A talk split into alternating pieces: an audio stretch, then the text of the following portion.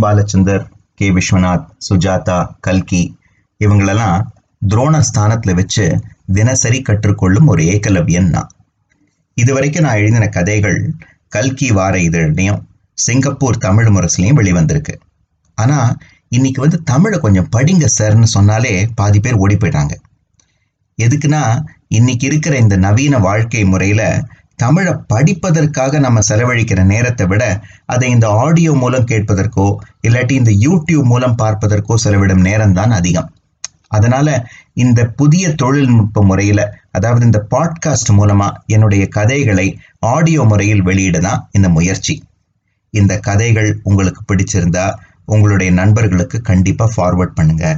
அதுக்கப்புறம் உங்களுக்கு தெரிஞ்ச நாடக சினிமா துறையில் இருக்கிறவங்க கிட்ட என்ன அறிமுகப்படுத்தலாம்? என்னடா இது? ஓப்பனிங்லேயே இப்படி சொல்கிறானேன்னு பார்க்குறீங்களா ஏன் சார்? ஏன் கூடாது? என் கதைகள் மேலே எனக்கு நம்பிக்கை இருக்குது இது திரை வடிவில் வருவது தான் என்னுடைய கனவு. என்னுடைய மின்னஞ்சல் K P S two four one one seven four at Gmail dot com சரி இப்போ நீங்கள் கேட்க போகும் கதை அந்த ஒரு நாள். இப்போ இந்த வயசானவங்களுடைய வாழ்க்கையில் ஒரு நாள் எப்படி இருக்கும்? நம்ம கொஞ்சம் யோசித்து பார்த்தோம்னா அதை ஒரு கனவு முறையிலையோ இல்லாட்டி ஒரு ஒரு ஃபார்வர்ட் திங்கிங் முறையிலையோ எழுதலாங்கிற ஒரு முயற்சி தான் இந்த கதை. அதுவும் இந்த கதையில் என்ன ஒரு விஷயத்தை நான் கொண்டு வந்திருக்கேன்னா அந்த முதியவர்களுக்கு ஒரு பர்த்டே கொண்டாடி அவங்களுக்கு அந்த ஒரு சந்தோஷத்தை கொடுத்துட்டு அப்புறம் அதுக்கு அந்த அடுத்த நாள் திருப்பி அவங்க வாழ்க்கையே திருப்பி அதே தனிமைக்கு போகும்போது எப்படி இருக்கும்ங்கிறது தான் இந்த கதையுடைய சாராம்சம். சரி இப்போ இந்த கதைக்குள்ளே நம்ம போவோமா?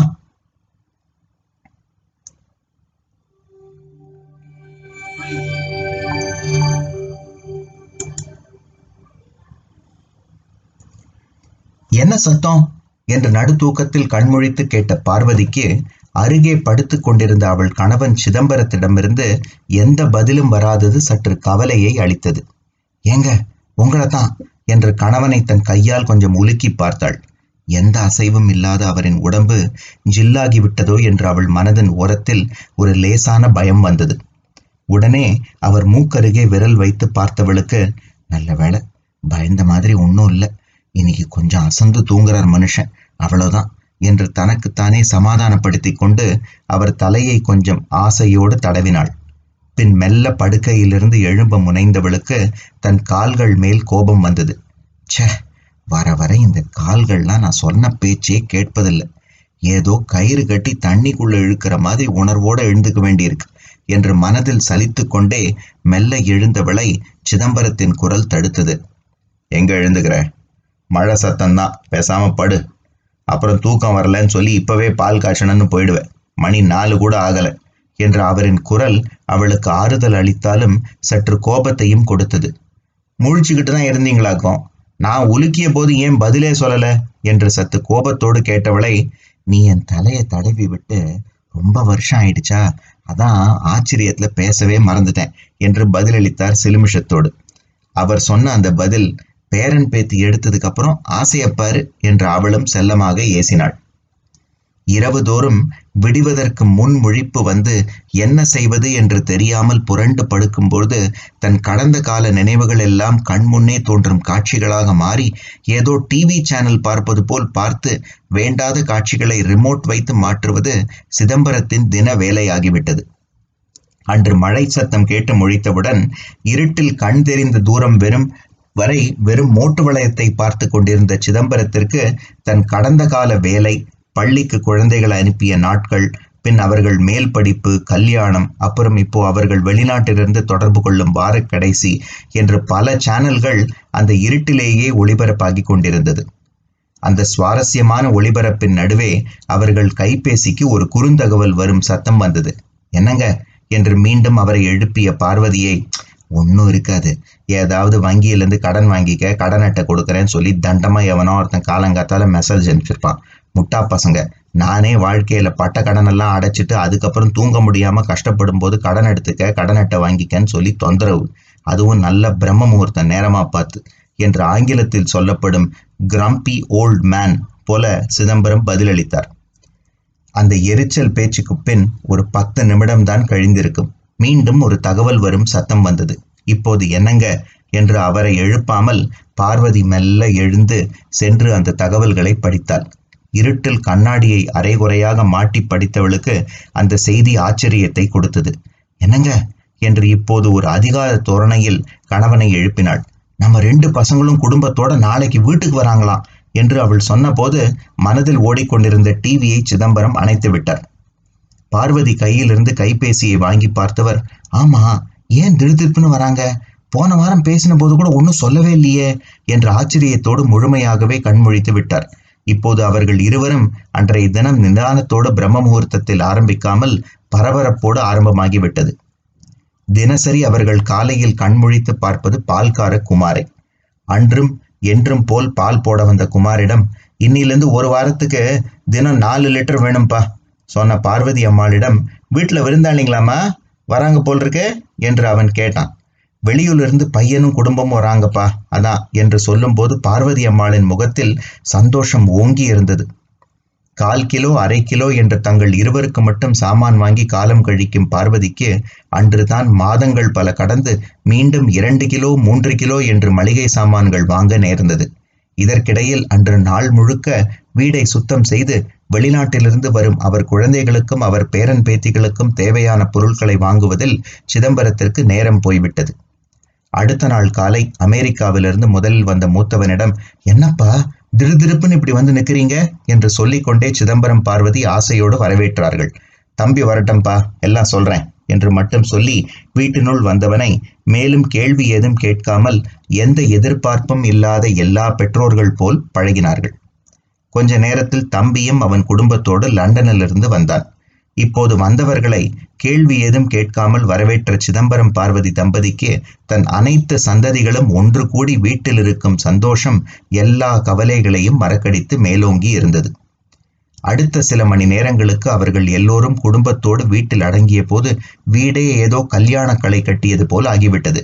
கிராண்ட் மாம் கிராண்ட் பா என்று பாட்டி தாத்தாவை ஆங்கில வாசத்தில் வளர்ந்த அந்த பேரன் பேத்திகள் சுற்றி வந்தபோது பார்வதிக்கும் சிதம்பரத்திற்கும் சந்தோஷம் தாங்க முடியவில்லை. டிவி பற்றிய நினைவுகளும் கால்வலி முட்டுவலி பற்றிய பேச்சுகளும் பறந்து போய்விட்டன. என்ன? ஒரே ஒரு வருத்தம்தான். சிதம்பரம் தமிழில் கேட்ட எல்லா கேள்விகளுக்கும் அவர் பேரன் பேத்திகள் ஆங்கிலத்திலேயே பதிலளித்தார்கள். மெல்ல தமிழினி சாகும் என்ற பாரதியின் கவிதை உண்மையாகிவிடுமோ என்ற பயத்தில் சிதம்பரமும் அவர்களிடம் விடாமல் தமிழிலேயே பேசினார். மதிய உணவுக்கு பின் அண்ணனும் தம்பியும் திடுதிருப்பென்று அவர்கள் வந்த வீடு வந்த விஷயத்தை உடைத்தார்கள். முதலில் சின்னவன் பேச ஆரம்பித்தான். அப்பா இந்த வார கடைசியில அண்ணனும் நானும் சேர்ந்து ஒரு விழா ஏற்பாடு செஞ்சுருக்கோம். ஒரு மண்டபம் ஏற்பாடு பண்ணி புரோகிதர் வரவழைச்சு எங்களுக்கும் இங்கே தெரிஞ்சவங்களெல்லாம் எல்லோரையும் வர சொல்லியிருக்கோம். அதுக்கப்புறம் ஒரு சின்ன பார்ட்டி மற்றும் கேக் கட்டிங். என்னப்பா இன்னும் புரியலையா? இவ்வளோ ஆச்சரியத்தோட பார்க்குறீங்க உங்களுடைய எழுபத்தைந்தாவது பிறந்தநாள் விழாப்பா? அதுக்காகத்தான் இந்த திடுதிடுப்பு விஜயம் மற்றும் எல்லா ஏற்பாடுகளும் என்று ஒரே மூச்சாக அவன் சொன்னபோது சிதம்பரத்திற்கும் பார்வதிக்கும் ஆச்சரியமாக இருந்தது. நீங்க வந்ததுல எங்களுக்கு சந்தோஷம்தான். ஆனா எதுக்கு இப்போ இந்த தேவையில்லாத இந்த வீண் செலவுப்பா? எனக்கு போய் எழுபத்தஞ்சு வயசுல கேக் கட்டிங் பார்ட்டி இதெல்லாம் தேவையா? என்று அவர் அன்போடும் ஆதங்கத்தோடும் கேட்டதற்கு இப்போது பெரியவன் பதிலளித்தார். அப்பா வெளிநாடுகள்லாம் இந்த மாதிரி விஷயங்கள் கொண்டாடுவதற்கெல்லாம் ரொம்ப முக்கியத்துவம் கொடுக்கறாங்க. அது மட்டும் இல்லப்பா தாத்தா பாட்டி பத்தின விஷயங்கள் நம்ம கலாச்சாரம் பத்தி எல்லாம் பசங்களுக்கும் பள்ளிக்கூடத்துல எல்லாம் ப்ராஜெக்ட் இருக்கு. சரி அதுக்கு இது நல்ல சந்தர்ப்பமா இருக்குமேன்னு சொல்லி தான் இந்த முடிவெடுத்தோம். அது மட்டும் இல்ல இந்த மாதிரி புரோகிதரை கூப்பிட்டு பண்ணினா நம்ம வம்சத்துக்கும் நல்லதுன்னு சொன்னாங்க என்று மென்னு முழுங்காமல் அப்பாவை பார்த்து எல்லா விஷயமும் சொன்னான். உள்ளொன்று வைத்து புறமொன்று பேசாமல் இரண்டு வருடத்திற்கு ஒருமுறை வந்து போகும் அமெரிக்க வாசியான அவனின் உண்மை பேச்சுக்கு மறுபேச்சு சொல்லாமல் சிதம்பரம் சரிப்பா உங்க இஷ்டம் என்று ஒப்புக்கொண்டார். அடுத்த சில நாட்களுக்கு வீடே அல்லோல கல்லோலப்பட்டது. காலை டிஃபன் முதல் இரவு சாப்பாடு வரை பொத்தானை அழுத்தினால் வேலைக்கு வெளியிலிருந்து கொண்டு வந்து கொடுக்கும் விதவிதமான உணவு வகைகள் வந்தன. பேரன் பேத்திகள் வந்தால் தேவைப்படும் என்று வாங்கி வைத்த இரண்டு கிலோ மூன்று கிலோ சாமான்கள் எல்லாம் இப்போது பொட்டலம் பிரிக்காமல் இருந்தன. தினவேளையில் பேரன் பேத்திகளுக்கும் பாட்டிக்கும் இடையே நடக்கும் சம்பாஷணைகள் கூட மிகவும் சுவாரஸ்யமாக இருக்கும். பாட்டி உங்க வீட்டுல டேப்லெட் இருக்கா? எனக்கு வேணும் என்று கேட்ட பேரனை ஐயோ டேப்லெட்லாம் சின்ன பசங்க சாப்பிடக்கூடாதுப்பா என்று பயந்து சொன்னவளை பார்த்த அவளின் இரண்டு பசங்களுக்கும் சிரிப்புத்தான் வந்தது. அம்மா அவங்க கேட்கறது இந்த சின்ன கம்ப்யூட்டர்மா என்று பெரியவன் சொல்லி அந்த கருப்பு நிற ஸ்லேட்டு போல் இருந்த டேப்லெட்டை அவள் முன்னே காட்டியதும் சிறு வயதில் அவன் கைப்பிடித்து அவளுக்கு ஸ்லேட்டில் எழுதி பழகி சொல்லி கொடுத்த ஞாபகம்தான் பார்வதிக்கு வந்தது. இதற்கிடையில் விழா தேதி நெருங்க நெருங்க ஏற்பாடுகள் எல்லாம் பலமாக இருந்தது. அதுவரை வார கடைசி மட்டும் ஒலிக்கும் தொலை தொலைபேசி கூட இப்போது நாளொரு நேரமும் பொழுதொரு நொடியுமாக ஒலித்தது.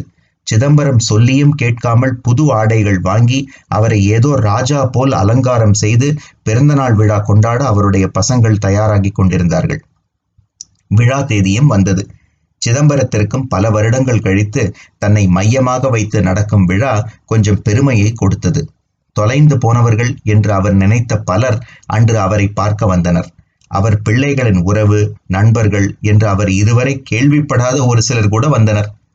அவரை சுற்றி எல்லோரும் வந்து வாழ்த்துக்கள் தெரிவித்து அவரை மையமாக வைத்து புகைப்படம் எடுப்பது அவருக்கு கொஞ்சம் இருமல் வந்தாலும் ஓடி வந்து காஃபி ஜூஸ் என்று அவர் கேட்காமலேயே வரும் உபாதைகள் எல்லாம் கொஞ்சம் சுவாரஸ்யமாக இருந்தது.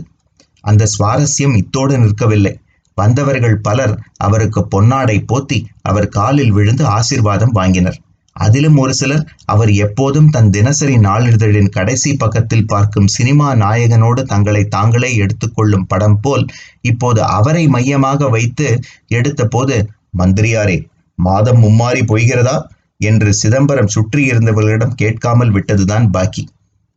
அவரை சுற்றி அன்று எடுத்த படங்கள் எல்லாம் புலனங்கள் அதாவது வாட்ஸ்அப் இணையதளங்கள் எல்லாம் பறந்து கொண்டிருந்தன. இன்றைய நவீன வாழ்க்கை முறையில் அதை பார்த்து தூரத்து சொந்தங்கள் அந்த வாட்ஸ்அப் மூலம் கூட ஆசீர்வாதம் பெற்றனர். இப்போது அவர் பேரன் பேத்திகளுக்கு பல வருடங்களுக்கு அவர்கள் தாத்தா பாட்டி கலாச்சாரம் உணவு வகைகள் என்று ஒரு பெரிய புத்தகம் எழுதும் அளவுக்கு சமாச்சாரம் கிடைத்துவிட்டது. ஒரு வழியாக விழா முடிவுக்கு வந்து தன் வாழ்க்கையில் முதல் முறையாக கேக் கட்டிங் எல்லாம் செய்து தேரில் வந்து இறங்காத குறையோடு சிதம்பரம் பார்வதி வீடு திரும்பினர். எல்லா ஆரவாரம் முடிந்து தன் தினசரி வாழ்க்கை தொடங்க அமெரிக்காவிற்கும் லண்டனிற்கும் பிள்ளைகள் கிளம்பும் நேரம் நெருங்கிவிட்டது. சரிப்பா நாங்க கிளம்புறோம். விழா நல்லபடியா முடிஞ்சது. எல்லாம் நம்ம குடும்ப நன்மைக்காகத்தான்ப்பா என்று சொல்லி சிறிது நேரத்தில் அவர்கள் இருவரும் ஒருவர் பின் ஒருவராக அன்று இரவே வெளிநாடு திரும்பினர். என்ன சத்தம்? என்று அன்று இரவு நடுத்தூக்கத்தில் கண்முழித்து கேட்ட பார்வதிக்கு அருகே படுத்து கொண்டிருந்த சிதம்ப சிதம்பரத்திடமிருந்து எந்த பதிலும் வராதது சற்று கவலை அளித்தது. எங்க? உங்களைத்தான்? என்று சிதம்பரத்தை உலுக்கி அவர் மூக்கருகே விரல் வைத்து பார்த்தவளுக்கு ம் பயந்த மாதிரி ஒன்றும் இல்லை. விழா முடிஞ்ச களைப்பில் கொஞ்சம் அயர்ந்து தூங்குறார் மனுஷன். அவ்வளோதான் என்று தனக்குத்தானே சமாதானப்படுத்தி கொண்டு மணியை பார்த்தவளுக்கு பால்கார குமார் வரும் நேரம் நெருங்கிவிட்டது என்று மெல்ல எழுந்தாள். வெளியே இருந்த பால்கார குமார் என்னம்மா இன்னைக்கு எவ்வளோம்மா பால்? நாலு லிட்டரா? என்று கேட்ட உள்ளிருந்து சிதம்பரத்தின் குரல் உறக்க வந்தது. இன்னும் ரெண்டு வருஷத்துக்கு தினம் அரை லிட்டர் போதும்பா. விருந்தாளிங்கெல்லாம் ஊர் திரும்பியாச்சு என்று சொன்னவரை ஆச்சரியத்தோடு திரும்பி பார்த்தாள் பார்வதி. என்ன பார்க்குற பார்வதி? இன்னும் இரண்டு வருஷத்துக்கு. அப்புறம் உனக்கும் எழுபத்தஞ்சு வயசாகும். நீயும் அந்த ஒரு நாள் ராணி போல இருப்ப. அது வரைக்கும் என்று அவர் சொல்லும்போதே அவர்கள் கைபேசிக்கு ஒரு குறுந்தகவல் வந்தது. அந்த செய்தியை பார்த்த பார்வதி கடன் அட்டை வாங்கிக்க சொல்லி செய்தி என்று அவரிடம் சொல்ல முட்டா பசங்க என்று சிதம்பரம் பதிலளித்தார்.